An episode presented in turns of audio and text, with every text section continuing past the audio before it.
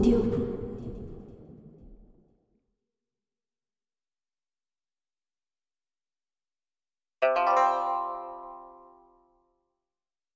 전례. 약소국이 강대국을 이기다. 한단 전투에서 조나라가 진나라를 이기다. 기원전 262년 한나라는 진나라의 침공을 받아 한나라의 형, 소국, 야왕 등의 지역을 점령당하였다.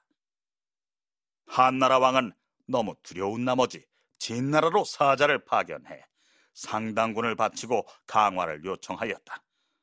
그러나 상당군의 태수 풍정은 진나라에 땅을 바치는 것을 원하지 않았기 때문에 진나라와 다른 나라를 이간질시키려는 계책을 생각해냈다. 그는 한나라에 대한 진나라의 압력을 다른 곳으로 돌리기 위해 상당군을 조나라에 바쳤다. 조나라 왕은 후화는 생각하지도 않고 아무 생각 없이 그 땅을 받아 진나라의 불만을 초래하였다.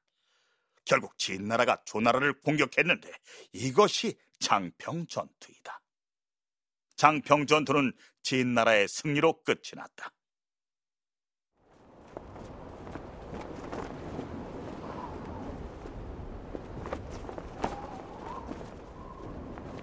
진나라는 조나라가 여섯 개의 성을 떼어주기로 하자 군대를 철수했으나 조나라는 진나라 군대가 철수하자 땅을 떼어주기로 한 약속을 이행하지 않았다.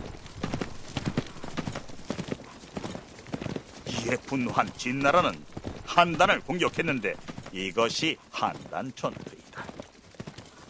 한단 전투는 결국 장평 전투의 연장선상에 놓이게 되었다. 조나라는 장평 전투에서의 실패를 교훈 삼아 군사 전략을 바꾸어 강력한 적 앞에서 적이 승리할 수 없도록 하는 전략을 세웠다.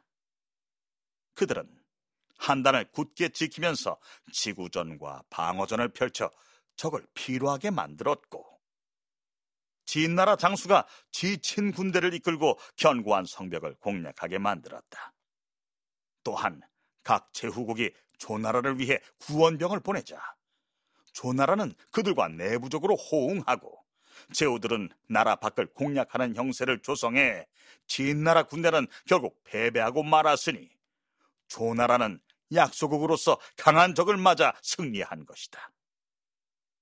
요컨대 조나라가 승리할 수 있었던 것은 패배할 수 없는 땅에 서 있었기 때문이다.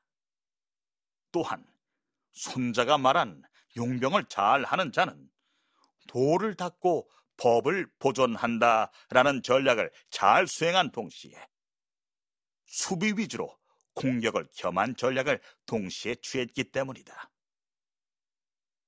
진나라가 멀리서 공격하느라 피로하고 노둔해진 상황에서 조나라는 유리한 기회를 차지할 수 있었고 원군의 도움으로 승리를 얻을 수 있었다. 진나라 군대의 실패는 진나라 소왕이 병법의 원칙을 이해하지 못하고 객관적인 조건도 구비하지 않은 상황에서 갑작스럽게 전쟁을 시작한 것이 만들어낸 최악의 결과였다. 이는 손자가 이야기했듯이 승리란 미리 알 수는 있어도 만들 수는 없다고 하는 것의 문제이니 한단 전투에서의 승패가 남긴 교훈은 여전히 유효하다.